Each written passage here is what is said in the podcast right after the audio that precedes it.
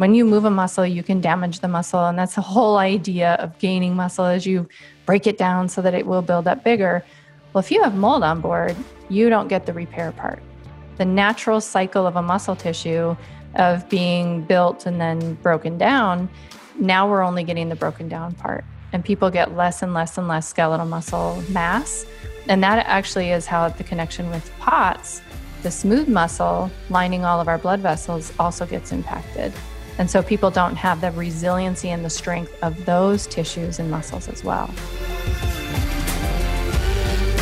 You're listening to Muscle Medicine, where we debunk the myths in the health and wellness world to bring you the latest updates in exercise, rehab, and nutrition from industry leaders. Join your host, Dr. Emily Kiberd, chiropractor and movement expert, as she brings you simple, actionable tips to reach your fullest potential.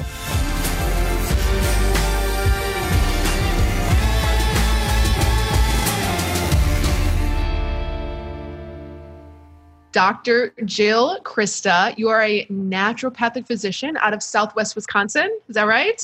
Yeah.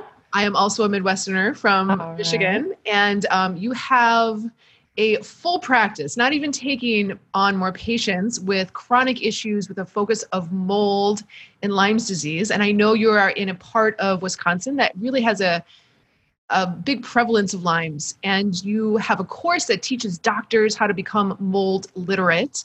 Yes. And I'm so excited to have you on the podcast. Thank you for the invitation. It's really an honor to talk with you. Yeah. So, mold is everywhere, right? And some people are like the canary in the coal mine, right? You like they go into a house or even a building and they immediately know they have brain fog, maybe they their sinuses start to get flared up, um, certain issues, different symptoms start to come up. Can you share? Because I know you have gone through mold exposure as well as myself. Mm-hmm. Why are some people affected so so heavily, and then another person can go into that same house and just be like totally fine? right, right. Well, yeah. and the totally fine, I would even like push back on a little bit because it's like these are the the toxins that come from mold in an indoor environment are they're biowarfare weapons. Other militaries around the world are using these things as biowarfare. So they do affect everybody. But the three key factors of why one person is the, the classic canary and why person another person can feel like they're not being affected is dose duration and susceptibility so, so if dose, duration, mm-hmm. and susceptibility. Yeah. Okay. And sometimes I should add a fourth one, which is which mycotoxin is it? Mm-hmm. So there are there are different molds that can exist in an indoor environment, and they're sort of on a hierarchy, you know, of like the bad bad guys and then just the generally bad guys, but they're all bad guys. can you so. break out just uh, even on that topic, like what are the bad bad guys? Mm. Just like a couple names. And then what are like the bad guys that kind of sometimes get glossed over as like, ah, that's not so bad. I'm so glad you mentioned that. Yeah. So the bad, bad guys are Stachybotrys, that's the classic black mold, Chaetomium or Chaetomium, depending on where you are in the country, Trichoderma, Wallemia. Those are some of the ones that we see that are what we call thirsty molds. So if they're there, there's been a long-standing or significant water damage problem. Now, the other bad guys, aspergillus, penicillium, cladosporium. Cladosporium is not that bad of a guy in that he just makes VOCs, microbial VOCs, but for chemically sensitive people, that's a big deal. But aspergillus and penicillium, they get glossed over because they're seen so commonly. And I'm on this big mission. So I'm just so grateful to you to have me on the podcast because I get to say things like just because it's commonly found doesn't mean it's healthy. So in the mold inspection world now, they're starting to see it so commonly. And remember, they have they only get called in to buildings that have a suspect problem. They're not seeing healthy buildings. So they're seeing this very, very commonly. Aspergillus penicillium. They call it ASPEN. I mean, it's even shortened how often we see them together. But these are not insignificant molds. They create a toxin called ochratoxin, which can cause kidney cancer. So, like, that's a big deal. Just because you see it a lot doesn't mean it's okay. Yeah. So, I've heard just on the topic of remediators talk about, in terms of doing an air quality test, the aspergillus count outdoors might be higher than what it is indoors. So it's okay. Right. My thought is like, but it's still indoors and it's not supposed to be indoors. So is this Yeah. an issue or is it not? And and your outdoor may not be a healthy outdoor space. Yes. So, you know, comparing it to outdoor isn't the gold standard. We really need to be comparing it to what is best for the respiratory passages and health of a human. Right. Can you Mhm. talk about susceptibility in terms of one of those factors? Is that like a genetic predisposition or? Mhm. It can be genetics. There is um, Dr. Shoemaker and one of my mentors, Dr. Wayne Anderson and, and Dr. Neil Nathan. They've created kind of this um, this Rosetta Stone for figuring out these HLA expressions on genes, and there is a, a set of them that if you have certain HLA expressions, you don't clear mycotoxins as efficiently. But what I've seen in practice is that doesn't determine someone's success as heavily as their genetic SNPs for detoxification. So methylation SNPs, COMT, you know, these different, whatever is involved in the whole detoxification of mycotoxins. SUOX is another one, SUOX, like people don't tolerate sulfur. A lot of mold sick people or mold affected people don't tolerate sulfur because that particular pathway gets blocked up or locked up. So those are the ones that I see genetically that tend to be the ones that are the more heavily weighted on whether somebody is tolerating the treatment well or if we have how much more support we need to do. The other piece about susceptibility though is nutritional status and pre-existing health status. I've seen that the people that have very low essential fatty acids and low glutathione because of their dietary choices, they don't fare as well when they're exposed to mold. So you see that like you know robust person who can and a lot of them are in the remediator world because they can tolerate it you know the masks that they wear don't clear mycotoxins so these guys are getting exposed to mycotoxins all day. And so i'm always i am after them. I'm like take milk thistle you know please take quercetin please take dha protect yourself because eventually this is going to affect your microflora and your microbiome. But yeah the, they can clear things very well because they're doing things in their own life, their lifestyle factors, their diet, their movement, that just helps the body clear it out. and you're talking about like the detoxification pathways like the liver, the kidneys, Mhm. the digestion. Sweating, can you poop? Can you know all the all the body fluids that we don't like to talk about, the embarrassing stuff. And when you talk about glutathione, so many of the listeners probably know glutathione is like the master antioxidant. And interesting. So I'll tell you a story. In in my house, we've had water damage and we've had to remediate.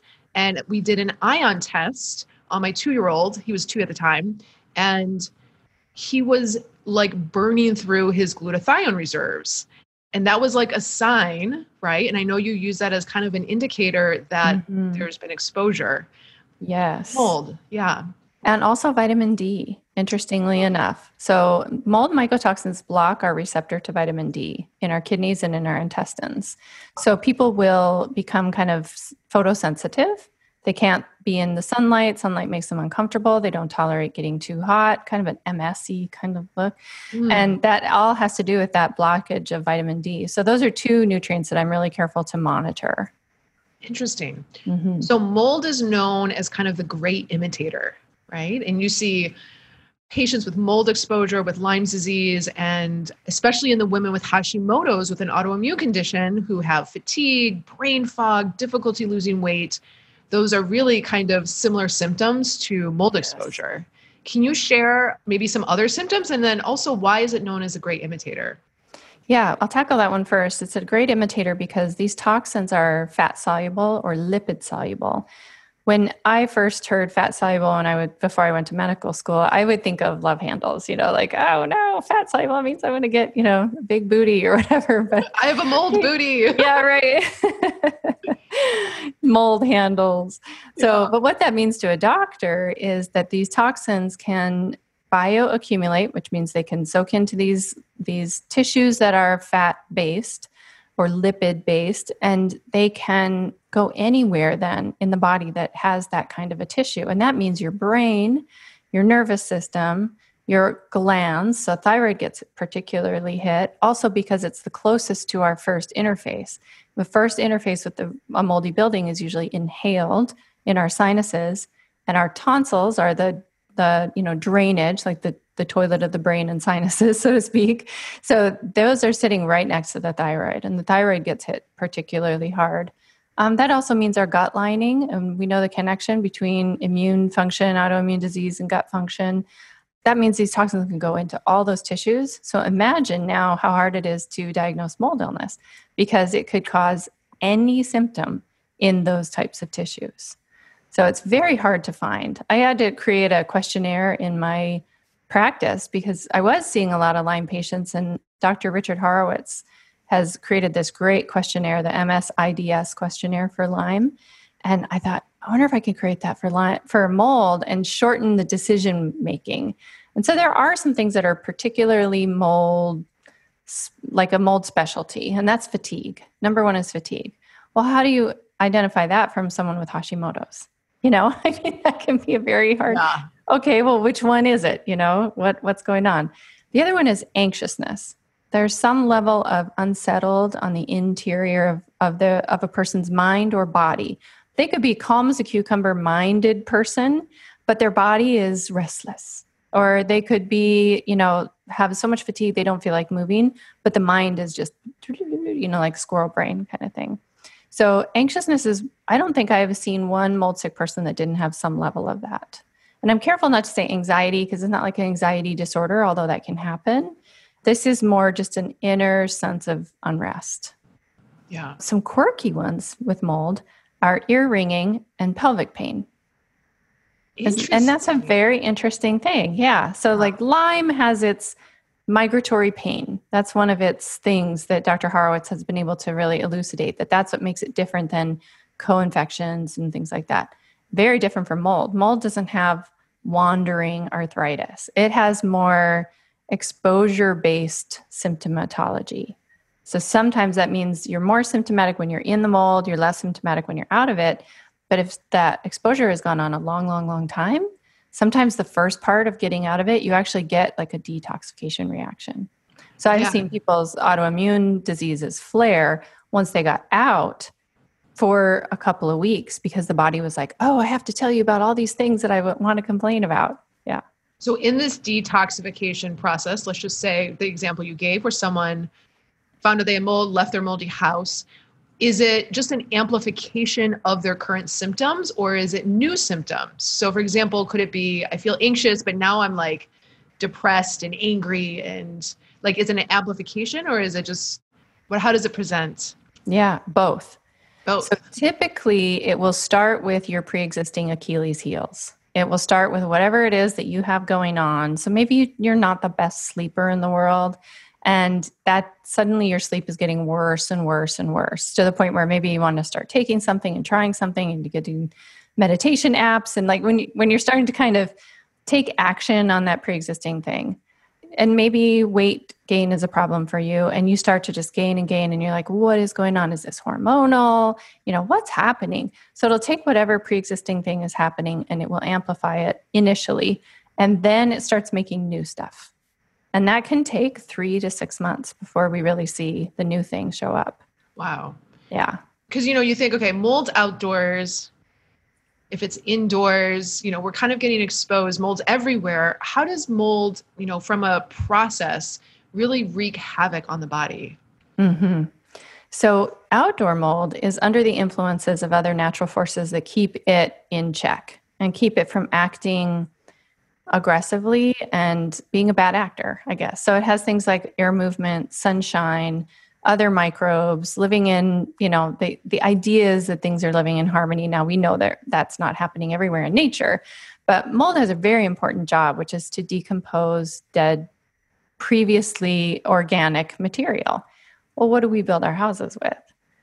Dead organic material. And so when it comes into this this environment to start doing its job without all the natural forces to control it it starts to behave badly because it starts to feel like it's not supported in its job of decomposing things into nutrients that can be used by another living thing again, the composter.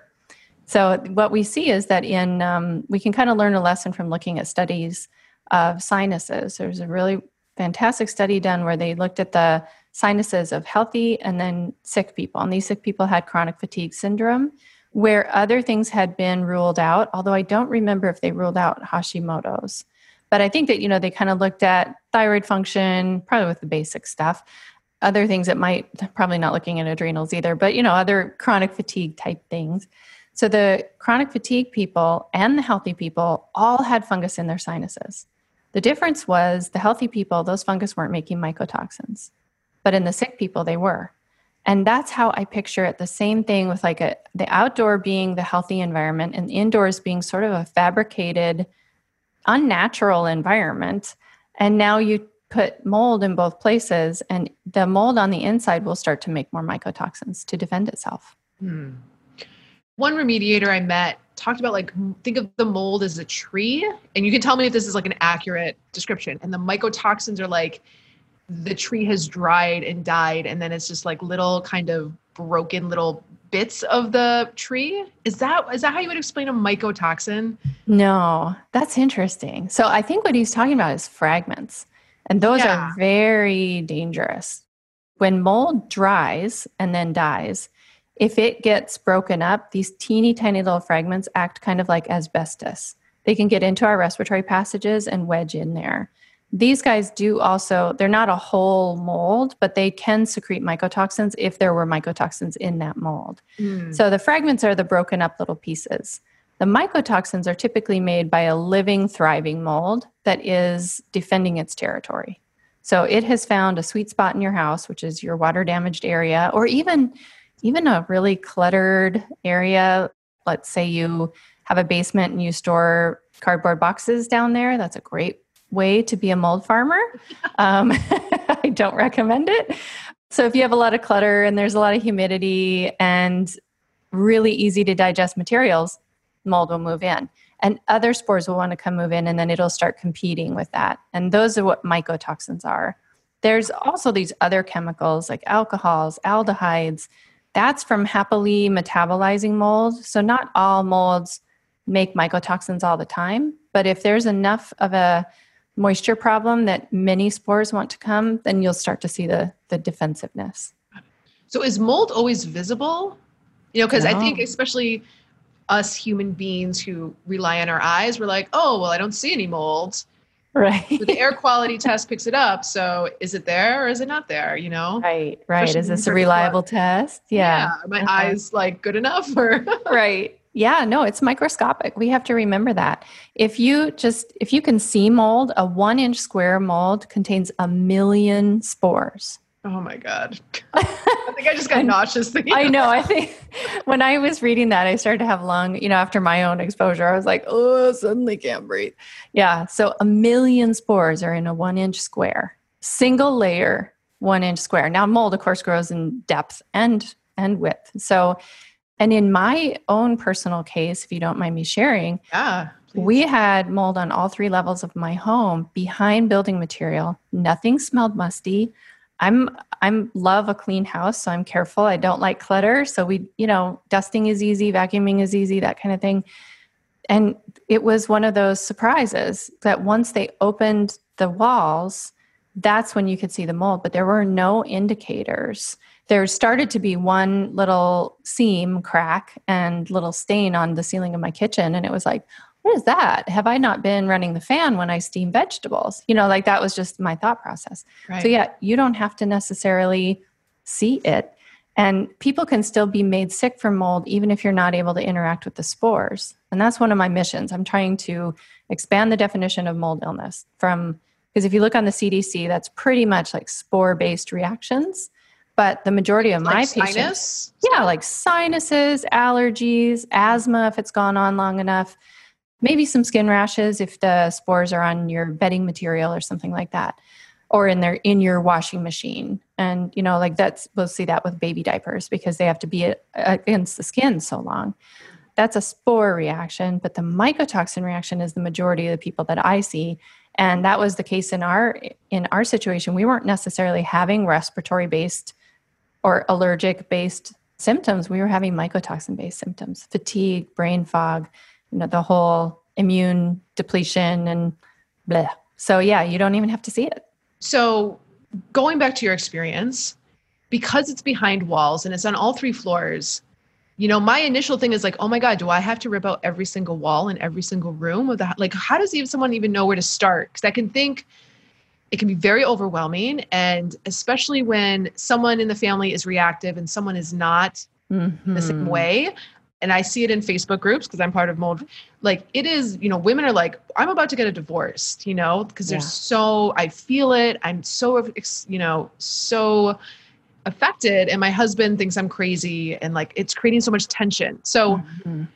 It's the biggest inconvenient truth that there is you know because it's yeah. not only now affecting health but it's affecting finances your sanctuary your you know all of that so I, it is very unfortunate that not everybody reacts the same way because and and men don't realize they are being affected but it's in ways that they can't put their fingers on and it's not the same way as women get affected. So it seems it seems like they're fine, but what they're actually getting is testosterone depletion. They're getting thyroid dysregulation. They're getting muscle mass loss. They're getting lack of drive. They're getting irritability and anger. So what's happening with the male hormone panel is completely different than what happens with with women. And we can see men gain weight, but typically it's going to be that they're going to be losing weight if I could generalize. Yeah, um, interesting. Yeah. And then w- with the women, what do you see more in terms of like a symptomatology?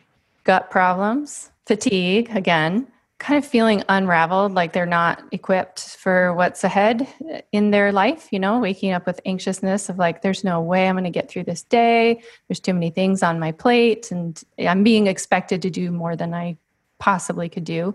Urinary tract problems weight gain typically, although there are the cases of weight loss, and headaches. Bad skin, that's the other one. Women notice the bad skin more than men.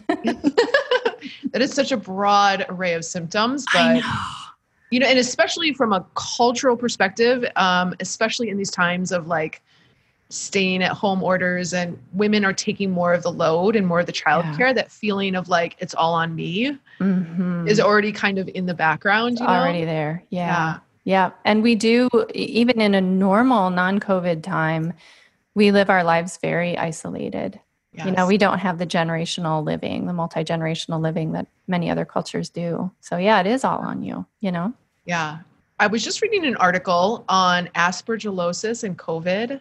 It was not from like a reputable source, but it was talking about kind of a little bit of a correlation of patients who did not respond well to COVID, like had a longer time healing, had aspergillosis. Yes. I don't know if you have, have you seen that at all? Yeah, or? yeah.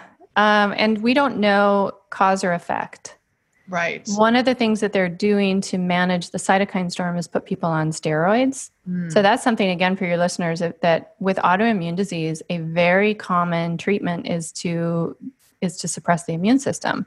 Well, mold is already suppressing the immune system. That's what your body's complaining about if mold is behind it.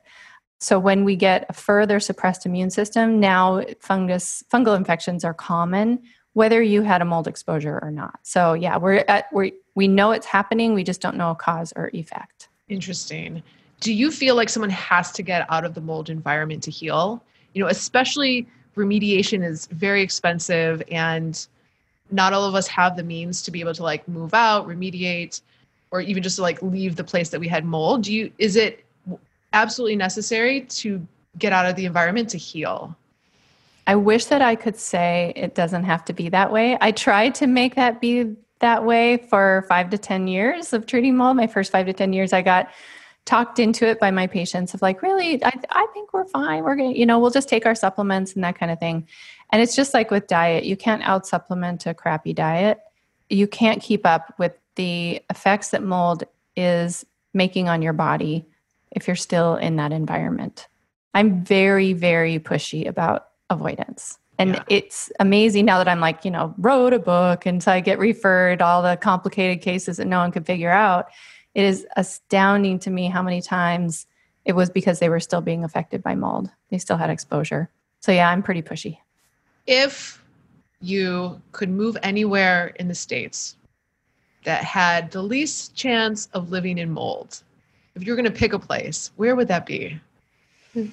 High mountain deserts, probably. High mountain desert. So kind of like mm-hmm. a Colorado. Yeah. Yeah. And it's funny that I've lived all of those places. So I must have been mold. Like I, I was prepped for this in my family. Laramie, Wyoming is where I grew up. Lived in Oh. Bend, Oregon, all just perfect, you know, dry, dry. And in those situations, you're fighting against dehydration all the time. Yeah. Now, that said, anywhere you live, you can still have water damage and mold inside. There are places that are easier, like you were talking about the outdoor versus the indoor comparison of aspergillus.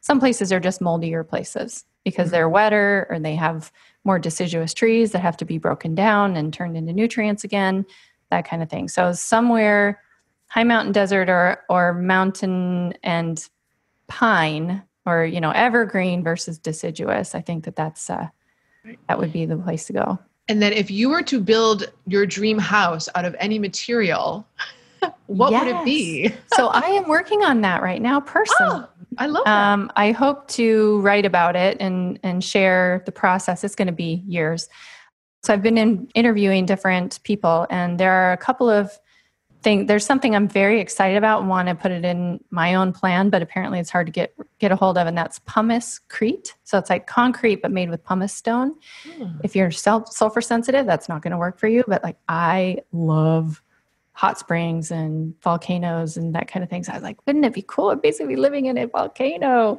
So yeah pumice crete and then paula baker laporte she is she wrote a book years and years and years ago the healthy house book i interviewed her and she recommended something called Faswall f-a-s wall and that's a little easier to get a hold of and it's it's showing to be a breathable wall. So breathability is going to be really important and i mean i am not a building expert at all that's why i'm hiring people that are but what i'm learning from them is that there's a combination of breathability and energy efficiency and there is the sweet spot in there if you go too locked down too tight of a home which is what we did and why we have mold on the rise that's why this isn't just a trendy diagnosis. This was a manufactured diagnosis. then now we have ultra tight homes that don't breathe and we don't manage humidity. Perfect setup. So, what we're trying to do is find that thing that is somewhat energy and efficient but still breathable. So hard. And I love that you're like going through this process and doing the Yeah. research for us. Yeah, exactly. Yeah. So if you were, so we're talking about the home, maybe it's a newer home that's not breathable, or you had the option of an older home, you know, but you don't know how much water, Yeah. like, would you kind of be like, eh, I'm going to go with a new construction, or maybe I'll go with the more breathable older home and, you know, yeah, around and make sure. Are you are you dealing with that decision right now? You know, you I, I'm kind of of like, um, I kind of want to find a place, high desert, breathability, like maybe the air can flow through. And Mm. then some nights I just lay in my bed and I'm like, just put me in like a tin shed where the mold Yes. can't grow and it- there's no wood. Yeah. I, I don't know how many times I said, I just need a yurt. I just need a yurt. I need to get rid of all the things and just live in a There's yurt. no ticks near the yurt. They just yeah, and no ticks. Exactly. so Right. yeah, if you're gonna go like new construction, but it's like not breathable or like older, but like you kind of don't know what's been going on. in right. The past couple longer the age, just like a human, the more water events that could have happened in that house. And the more water events, the more potential for having that break up a bowl mold. The one that where it, there was a mold problem, but they fixed the leak and now they let it dry out. And now you have fragment possibility. So that's a very hard question. I think that's going to have to be just building by building decision. And in all of this stuff, like I'm not a building expert. I've learned a lot through the years and I do I'm a very interactive doctor. In the early years, I would go to home visits for my patients, and that's how we started to. That's how I found the water problem in this patient's house that had Lyme. I was like, "There's got to be something going on. Can I come to a home visit?" And here is this, you know, little paint bubble at the base of their stairs that their contractor had drawn a line around with a pen and said, "As long as that doesn't grow, we're good." And this had been 10 years. So it was growing all behind the walls Ugh. they had terrible black mold problem and that's so I was like, okay, home visits for all of you people that aren't that aren't getting better. And so what I've learned with that, you know, visiting a lot of homes is that it's really so much a home by home decision. Some homes are made so wisely. You can see that they thought about everything. And like you're talking about the the air exchange, it's a great idea, but so far I haven't seen an air exchanger that's dehumidifying the air on the way in. Hmm. So you're going to get whatever the humidity is of the outdoor it space. So that's gonna be great for a dry space or a dry environment and climate. Terrible thing for where I live, we have 90% humidity all summer long. Yeah. You know, so you're basically bringing in more humidity with that air exchange. Do you um, recommend dehumidifiers for your patients, for your clients? Yes, Yeah? yes, Do you have, and like, careful, cautious monitoring of humidity. So buy the little humidistats that you get for like reptile cages Yeah. and put them in every room of your house because every room is going to be a little bit different. Every room has a different way that it can exchange the air and efficiency of the furnace if there's a blower if you have a radiator heat radiated heat is a better deal because it Mhm. dries out the air as it Mhm. Is working and there's no duct work so you're asking like the newer build that's tight yeah. I would go for one where there's no finished basement. Like if you were making that decision between an older home, older home, you do run the risk of having more water events, but finding something where and it usually makes it a lot more affordable because finished basements adds, you know, especially in like Michigan area in the Midwest, like everybody lives in their basement, but a finished basement is a perfect recipe for mold growth. Yeah. So I try to help my patients. I'm like, okay, you want to find the one that doesn't look as good to your realtor because they're looking for finished basement, but you want an unfinished basement. Ooh, that's a good one. Yeah. Is there a sweet spot for humidity when you're Mhm. checking? Yeah. Ideally under 50%. Our respiratory passages don't feel good when it's that low. So I try to get between 50 and 60. Now, the, the remediators that I work with are like, no, 60 is going to grow mold, you know. so, but you also have to work in comfort and, you know, as long as you're managing dust and clutter and no cardboard boxes on basement floors and all that kind of stuff. Do you have a favorite like dehumidifier brand I- or? No, I just, yeah. Yeah. Make sure you're getting one that is good for the amount of square footage. That's the only thing. I see people trying to save money on the dehumidifier, and so they get the smaller one, and it's basically only getting like a 15 foot radius around the space. Hmm, So you either get two of them, and again, if you get those little humidistats, you can see. I mean, I've had patients where they had a partially finished basement and it was a walkout kind of thing. The back room was fine, but it was actually the one that was more interfacing with the outdoor air as people go in and out that needed the dehumidification. Well, their dehumidifier was back in the unfinished area and wasn't doing anything for the front space, and we found mold in the corners there. So monitoring each room, I think, is super important, and then managing that. You know, if it's a fan, even just to keep air moving back toward your dehumidifier or something like that. Yeah. So for people who are now like, oh my God, do I have mold in my house? I, I have all those symptoms. How would someone test to see if they have mold in their system? Sure. So if anyone is listening and you're like, um, I wonder, you can go, I have a quiz online, moldquiz.com. It's a fun little quiz. People always say, oh my gosh, I learned so much when I was taking your quiz. You can breeze through the answers and get your get your results or if you want to learn there's lots of write-ups and information about that the way that i approach it with the testing it really depends on how affected and where affected the body is or that person. So if there's a lot of neurological stuff then i'll start with a vcs test. That's a visual contrast sensitivity test that was developed by dr shoemaker. It's a really simple cheap $15 go online you do the test online and it's just testing it's kind of like these mycotoxins. I mean think about we drink beers from yeast and alcoholic fermentation is a very yeast driven thing. It's kind of like alcohol you've had too much to drink your eyes don't work so well so it's testing those same kind of perceptions in the visual system of the brain and that tells me if it's fine that doesn't necessarily rule out mold sickness but it does tell me how neurologically affected the person is. And then I know how aggressive I need to be in that category. And then I like to use urine mycotoxin testing. There are limitations of the test for sure. So often I will start with seeing what their vitamin D status is, their glutathione status. You know, if they're a really, really sensitive canary where they can't tolerate going into a big box store or at the grocery store, they can't go down the aisle with all the cleaning solutions then I'm thinking, well, we might we might first test a glutathione and see if you're even going to be able to show me that you have mycotoxins. Mm-hmm. But in general, for the for the you know garden variety mold sick person, I like to use that mycotoxin test because it goes up when symptoms go up, vice versa. As we get the the mycotoxins down, the symptoms are going down. So it's very correlative to how they're doing and their exposures. Do you have, because I know sometimes when people are working with a mold literate doctor or a functional medicine doctor or a naturopathic physician, sometimes there's always these questions that come up of like, well, did my doctor order the right test? You know, hmm. and I know there's different companies, like there's Real Time Labs or Vibrant Health or Great Plains. Do you have them all kind of weighted as like, yes, that is a, a valid test? All are valid. All are using very valid technology. So, Real Time Lab is using the ELISA method, which is an antibody test. So, I shouldn't say antibodies to mycotoxins that you have. They're testing it with the ELISA method is based on antibodies. And then the there's the mass spec test, which is a mass spectrometry, which right now Great Plains Lab and Vibrant use.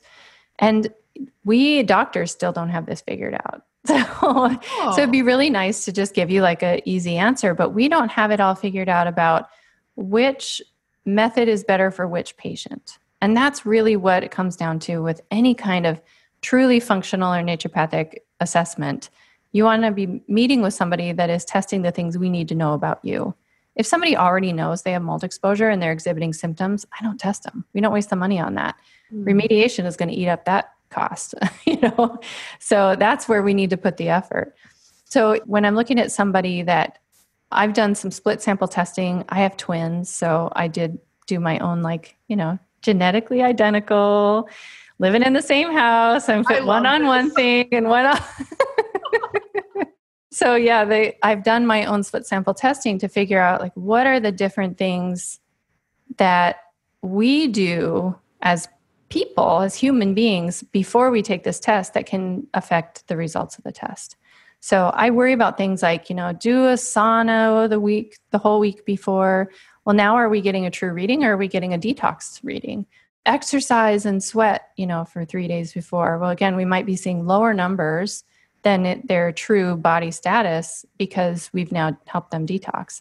Glutathione, when I, that's the thing that I tested comparing the mass spec to the ELISA method, and it seemed like adding glutathione messed up the mass spec. It made everything look a little better than the ELISA. So if I have somebody who I know needs to be on their glutathione, they have horrible brain fog or they have tics or tremors or something like that, and they must be on it then I'm going to use the ELISA method. And if somebody can go off of it and they they have other I mean there's other things I look at, you know, can they be off the binder?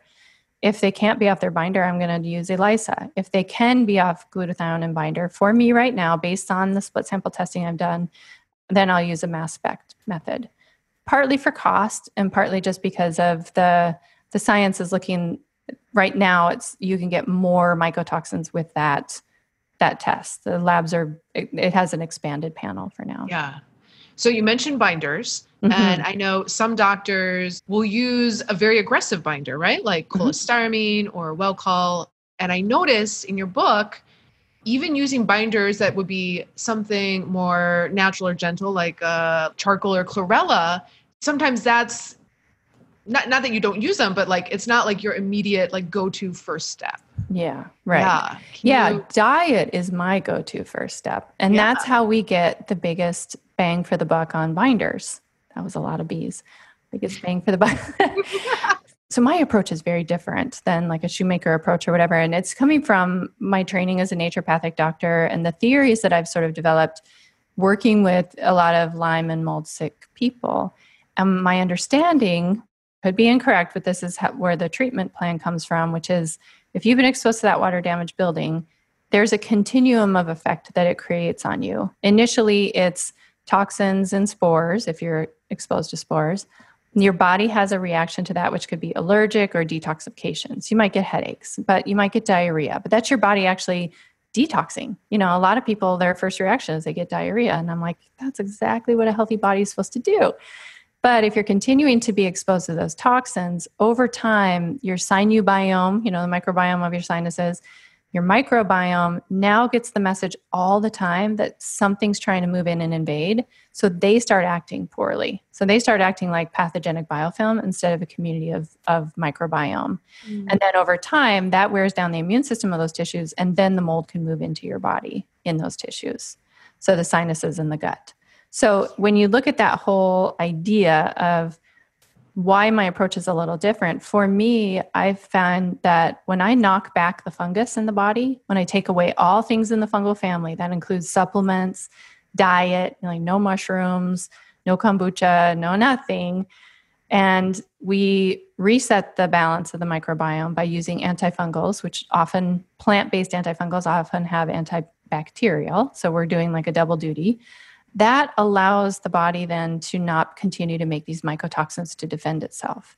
I wanted to kind of explain that because that's why I don't go straight to binders because I'm starting with the dietary things that are going to help detox mycotoxins, get the binders through food and fiber we might add it when we start someone on an antifungal. There's kind of a therapeutic order that I follow. But if we're just doing binders and we're not doing fungal rebalance, the fungus is the fire, the mycotoxins are the smoke. If you're only binding up the smoke and you're not putting out the fire, you're just going to continue to do that over and over again. Some people's bodies, just by getting that toxin burden out, rebound, but that's going to be the rarer case. Interesting. And do you have to treat the gut and the sinuses to be yes. able to like really fully heal? Yeah. Yep. Yep. Because think about it. Like, how much snot do you swallow that you don't even think about? You know, yeah, it's kind of gross. I mean, but this is the sinuses are the first interface with that water damage building. So every time you swallow, you're seeding the gut on the way down. Mm. And when you talk about supplements that would be maybe mold heavy, what would those be? That would be like a Boulardii or mm, Saccharomyces boulardii. Fantastic treatment for garden variety candida. Like, yeah. you know, if you have candida because you went on an antibiotic, which by the way, a lot of antibiotics are mycotoxins. So, you know, you go on the antibiotic and then you withdraw the antibiotic, and the body had a, a hit of a toxin.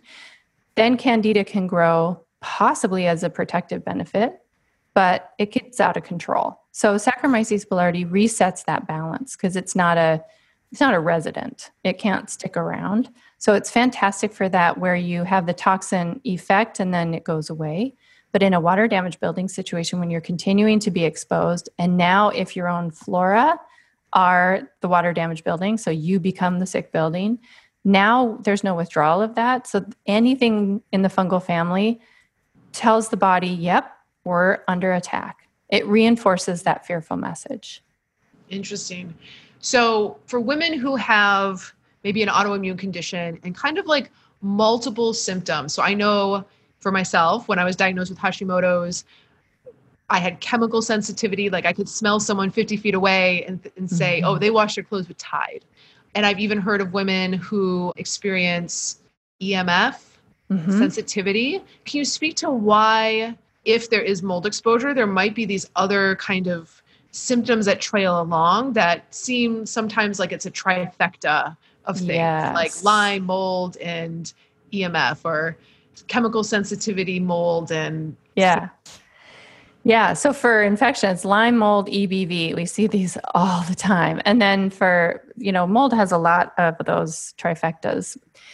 The understanding is that mold mycotoxins are toxic to the organs of detoxification. So your liver, your kidneys, your liver has a lot of other jobs that it has to do.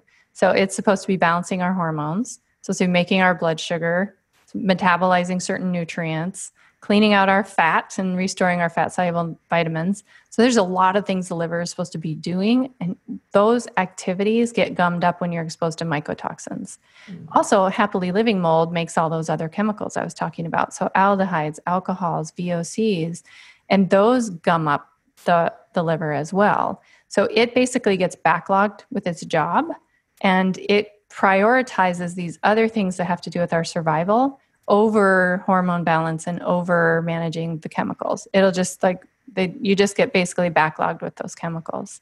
So it's very common to see chemical sensitivity when you have mold exposure. It's like the new onset chemical sensitivity. I'm like, okay, what's your what's your water damage history?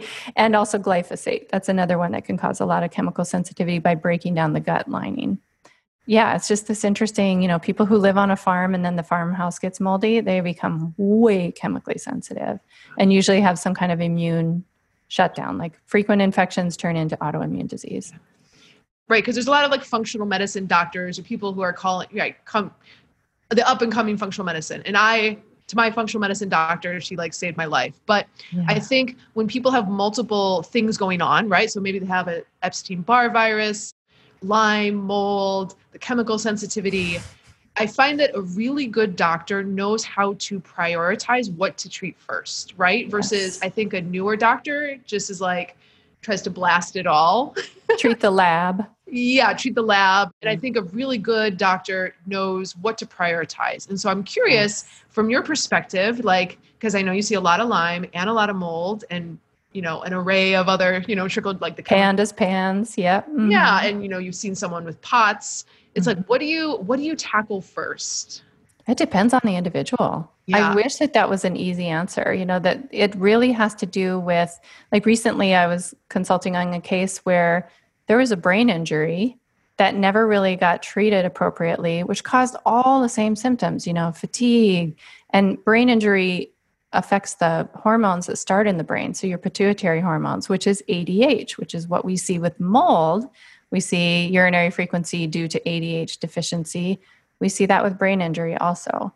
So, you know, they had all these symptoms that I could have said, oh, yeah, definitely, and, and exposure to a water damage building. But as far as where our focus of treatment had to go, it was first toward brain injury and then managing mold. So, yeah, that the nuance there is really the art of practice. And that's why I'm on the mission to train more doctors to be mold literate so that they can understand how to suss it out like the lab thing that's that's a much bigger story than just urine mycotoxins but you know that's my typical one that i would use with mold so we're just trying to understand what are the other is not everything is mold and like you said like there are people that can be in mold and not really get taken down but they might have symptoms from something else so we have to really understand what else the other causes are Yeah. and treat the layer rather than treat the lab Right.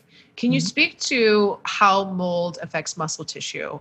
So, for example, we talk a lot about muscle and how muscle is the organ of longevity. It is anti inflammatory, it's neuroprotective, it's so important. And, you know, especially in our society where we are more sedentary, that, you know, a lot of us really think about, oh, we got to lose weight, we got to lose the fat. But really, if you maintain the muscle, you Mhm. are in a better place for decades moving forward. Can you speak to like how mold affects muscle or muscle tissue or even just the protein synthesis? Sure. Yeah. So those mycotoxins, especially from black mold and the the bad guys that we talked about, the bad bad guys, those mycotoxins are potent protein synthesis inhibitors.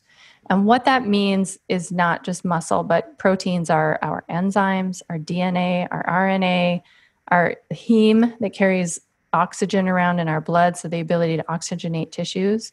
But just on the on the front side is skeletal muscle.